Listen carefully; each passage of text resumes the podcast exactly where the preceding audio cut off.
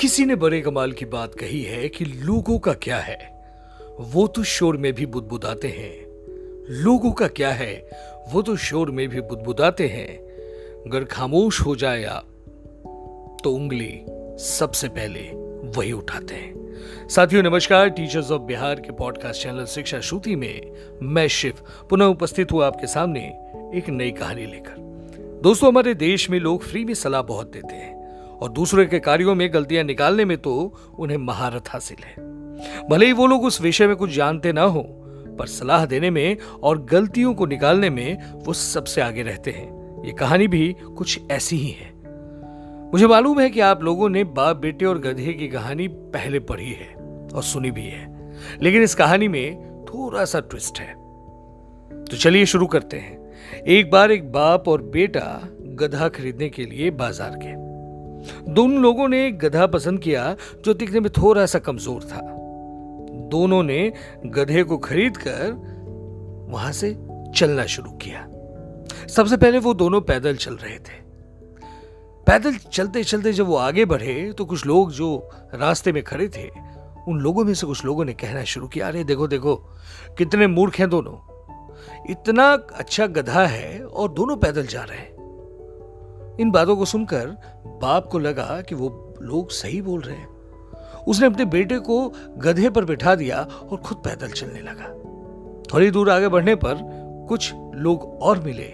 उनमें से एक ने कहा, अरे देखो देखो, ये ये ये कलयुग का बेटा है। ये ये बैठा है गधे पर और बाप इसका पीछे चल रहा है। अरे भाई, क्या जमाना आ गया है? कोई इज़्ज़त ही नहीं है बाप की। इन बातों को सुनकर बेटे को लगा कि वो व्यक्ति सही बोल रहा है। वो गधे से नीचे उतरा, उसने अपने बाप को कहा, पिताजी, आप गधे पर बैठ जाइए। और वो पीछे पीछे पैदल चलना शुरू किया। कुछ दूर आगे बढ़ा, कुछ महिलाएँ थीं। उनमें से एक महिला ने कहा, अरे देखो देखो, कितना निष्ठुर बाप है। खुद हट्टा कट्ठा है, खुद गधे पर बैठा है और बेचारे इस मासूम से बच्चे को पीछे पैदल चलवा रहा है। बाप को भी लगा कि उन महिलाएँ सही बोल रही है। वो नीचे उतरा, उसने अपने बेटे से कहा, बेटा, आप क्या करें? बेटे ने कहा, पिताजी, ऐसा करते हैं जो है, हम दोनों गधे पर बैठ जाते हैं। पिता को लगा, बात बिल्कुल सही है, दोनों गधे पर बैठ गए, वहाँ से जब वो आगे बढ़े तो कुछ लोग खड़े थे बाज़ार में, उन लोगों ने कहना शुरू किया, अरे देखो देखो, कितने निर्दयी हैं ये लोग। इतने हट्टे कट्टे हैं, इतने भारी वज़न के हैं और गधे की जान जा रही है। इस जानवर को मार करके ये लोग दम लेंगे। क्या जमाना आ गया? जब इन बातों को दोनों ने सुना तो उनको लगा कि बात तो बिल्कुल सही है। वो दोनों गधे से नीचे उतरे और उन्होंने एक बाँस लिया। गधे के दोनों चारों पैरों को बाँध करके, बीच में बाँस लगा करके उस गधे को उठा लिया और लगे गधे को अपने कंधे पर उठाकर चलने। कुछ दूर आगे बढ़ने के बाद एक पुल आया, जिस पर जो है वो पानी का पुल था।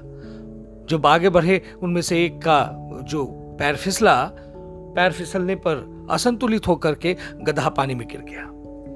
काफ़ी मशक्कत के बाद उस गधे को बचाया और बचाने के बाद जब बाप बेटा थक करके हार गए तो गधा उन दोनों की हालत को देख करके उसने हंसना शुरू किया।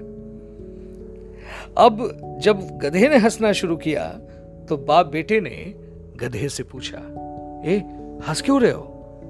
हम्म?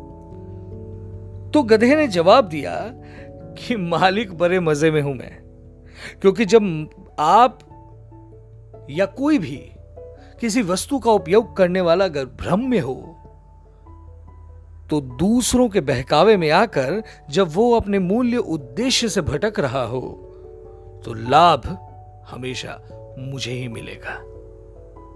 आशा यह है कि दूसरों के तानों पर बहुत अधिक न टिके।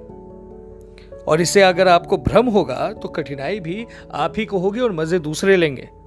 हमें सुनना सबका चाहिए, पर करना अपने दिल का चाहिए, और करना वही चाहिए जो ठीक लगे। तो मोरल ऑफ़ द स्टोरी ये है कि हमारी ज़िंदगी में ऐसा कई बार होता है कि हम दूसरों की सुनते हैं और फिर बाद में पछताते हैं। इसके लिए हमारे लिए बेहतर यही होगा कि हम सबका सुने, सबकी सुने, पर करे वही।